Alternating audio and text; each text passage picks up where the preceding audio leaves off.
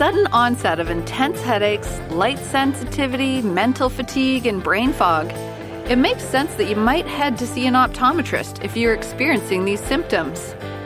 Compromised vision affects the whole body, and your brain works really hard to compensate and fix it. What if your optometrist was the first person to consider Lyme disease as the cause of your symptoms?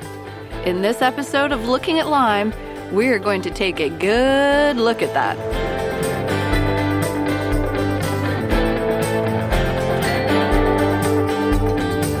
Cameron McCrodan is on a mission to ensure that no child or adult is left struggling with a treatable condition. He is an optometrist and author who specializes in neurovisual performance, and he understands the engineering of the visual system. This is good news for Lyme patients because he understands the impact that the disease can have on the brain and the visual system, and more importantly, how they function together. Dr. Cameron McCrodan joins us from his clinic, Optimization, in Victoria. Welcome to the podcast, Dr. McCrodan. Hi, thanks for having me. I found a really great quote on your website, and I think it really frames up our conversation nicely. And the quote is You don't see with your eyes, you see with your brain. Can you explain that concept to our listeners?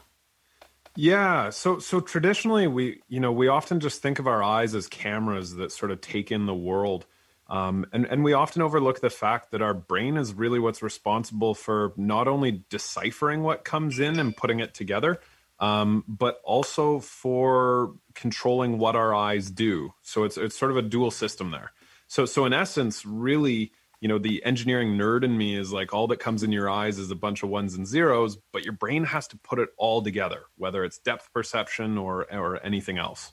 Oh, that's interesting listening to your engineering brain figuring that out too. Yeah, it's it's uh it's it's funny. I mean, it was like you could take the kid out of engineering, but you can't take the engineering out of the kid. and so how did you become interested in this field?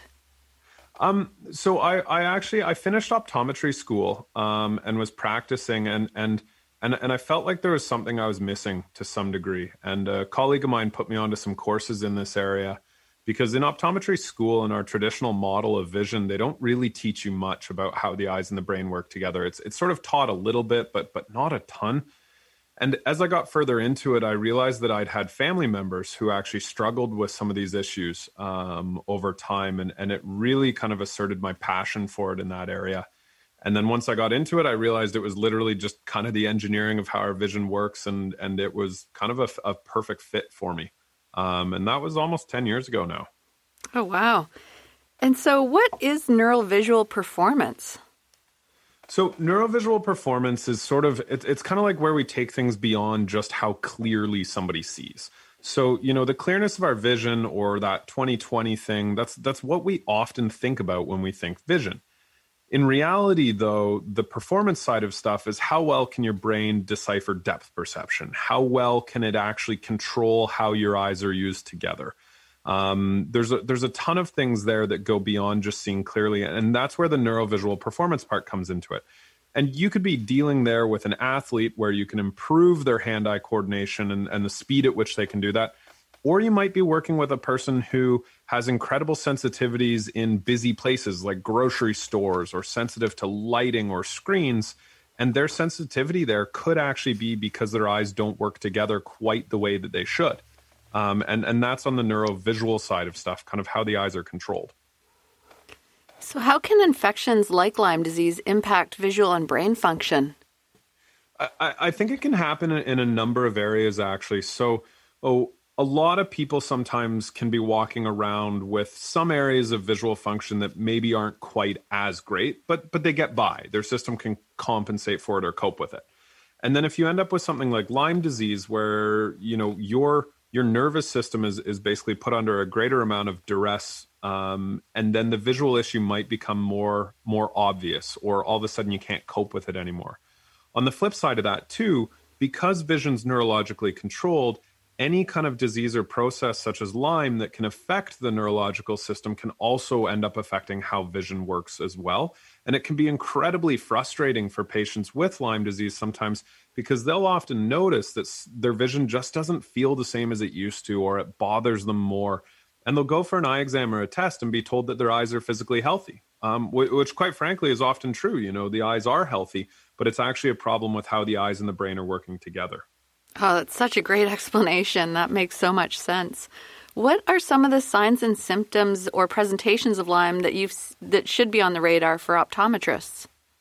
Um, I mean, there's the if if we're keeping away from necessarily like the pathology part of it, right, and and staying on more the neurovisual side of it, as because these are some of the things that actually impact people's quality of life the most where optometrists really need to be looking out for things is is stuff around you know light sensitivity screen sensitivity headaches trouble with focusing or reading sometimes difficulty in busy visual environments uh, issues around sort of depth perception and, and visual kind of spatial processing can even impact dizziness and balance um, as well you know 70% of the information coming into our brain is visual and if that system isn't working quite the way it should, it can actually also lead to increased fogginess.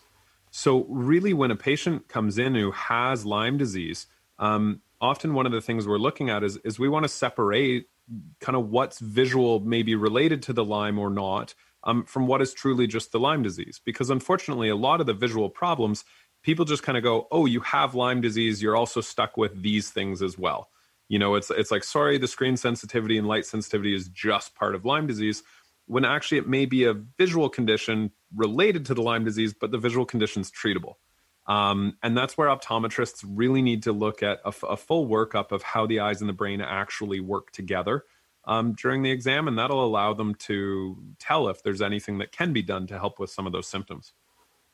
Yeah, you know, I remember when I first got sick and I just immediately developed these intense headaches and I was so sensitive to light, especially fluorescent lighting, and I can relate to what you're talking about when people go into those big kind of box stores with bright lighting, and it was just totally overwhelming. I couldn't process it.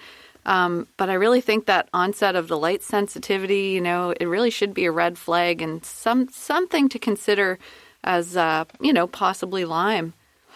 It, it, incredibly, um, and and I think that's where optometrists, you know, when we have people presenting with that stuff, also, you know, being able to make sure that we can make adequate referrals or suggestions for people to get tested for Lyme, um, because you know our our our exposure educationally to Lyme disease within Canada has has been a trickier one over the years. Um, I know a lot of my American colleagues, you know, it's it's been on their radar for a long time.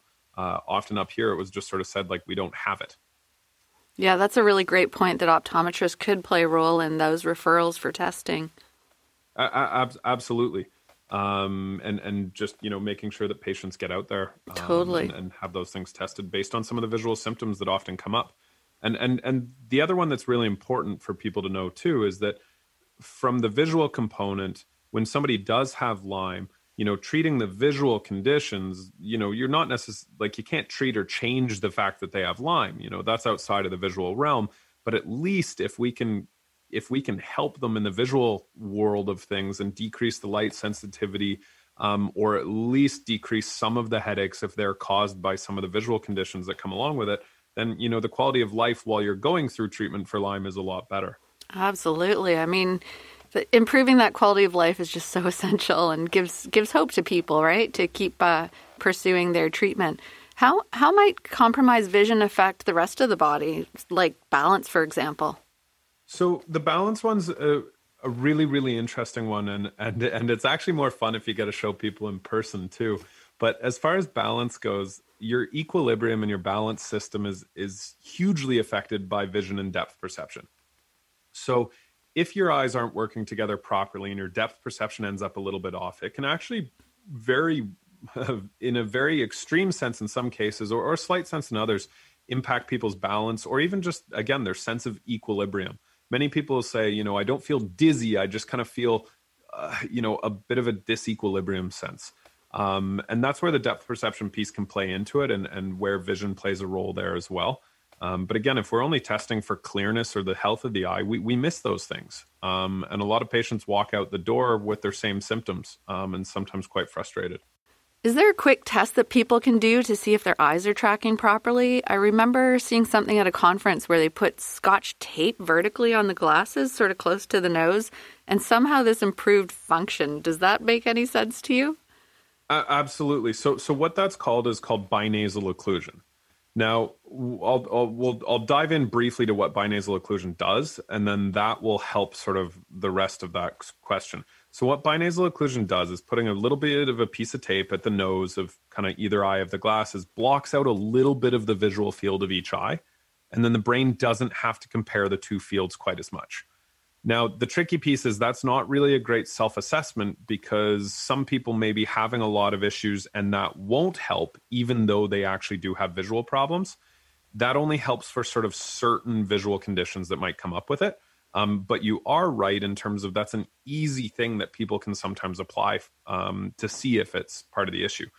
I'd say one of the more high value kind of self tests to see if vision's part of someone's symptoms is what we call pattern glare, um, or uh, one of the docs calls it the the visual aliasing test. Now, what pattern glare looks like is it's high contrast black and white lines. You can Google it; it'll pop up in images. And if somebody looks at that and that seems to trigger dizziness or headaches, or it's just really bothersome to look at, what we know is that they're not processing their vision accurately.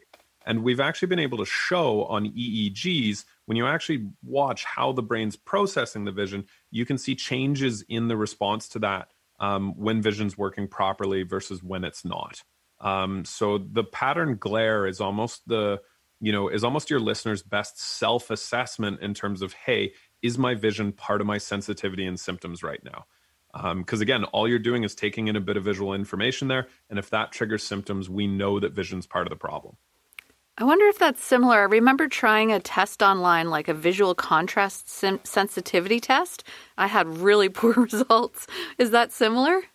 Kind of similar. The the lines are high contrast and meant to el- potentially elicit symptoms.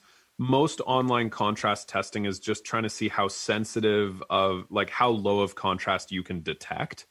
Um, so the two are a little bit different in that sense.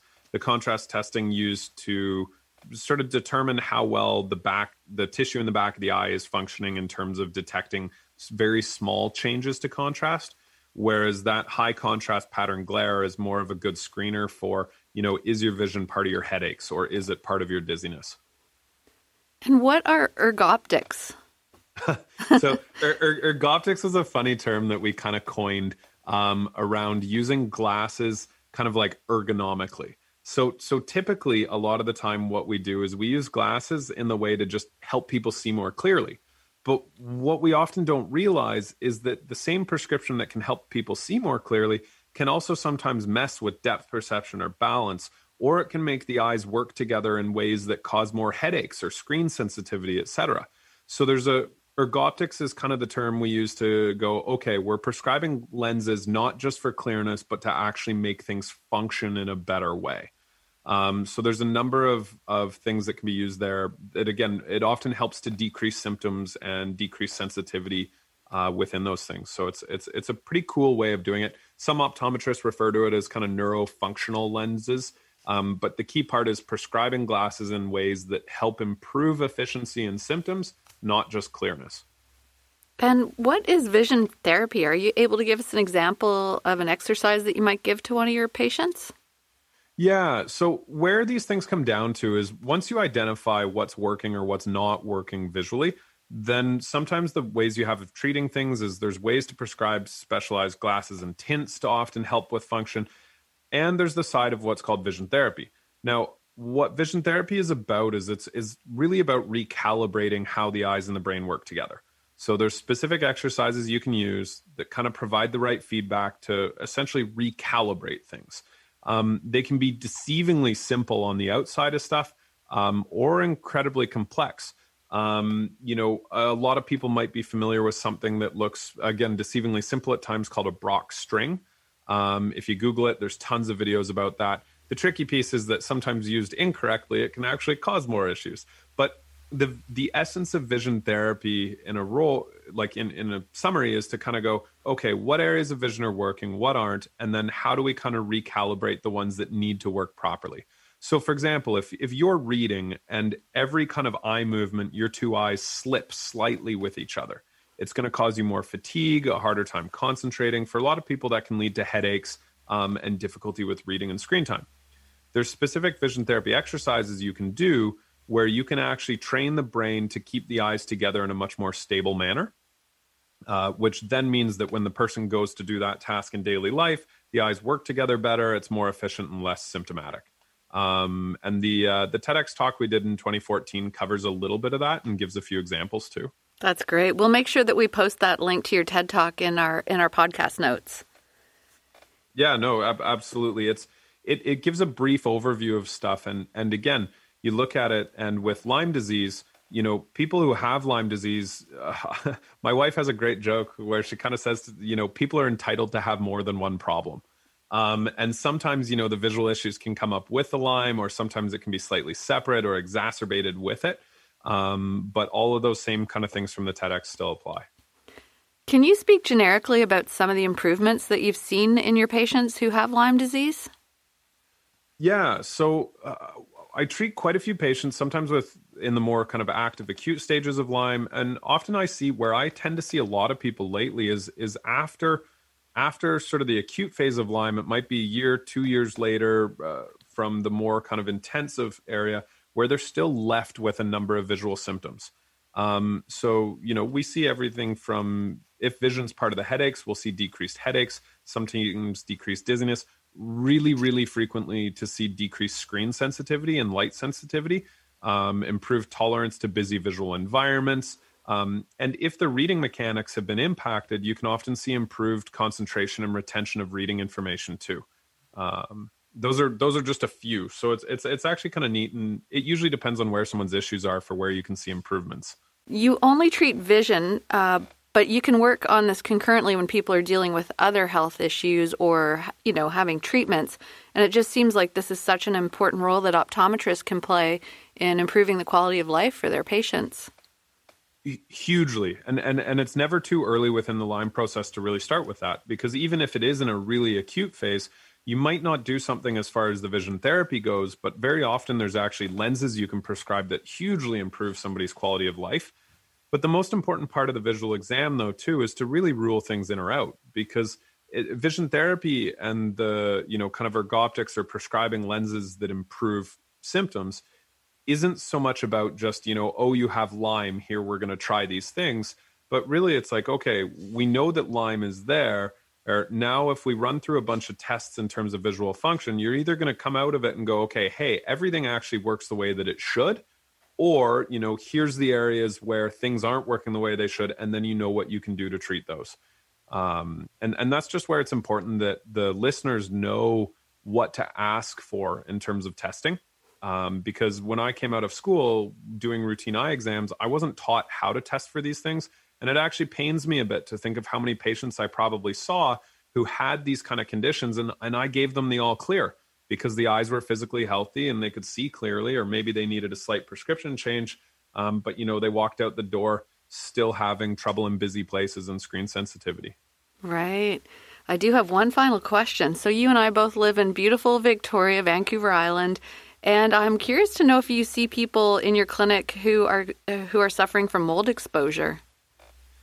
That one's come up a number of times, um, and and usually when the patient kind of volunteers that information as well. Um, you know, I I, I kind of joke with people, you know, I'm not picky. I'll like no matter what else is going on, if I can treat the visual issues that are there as well, then I will.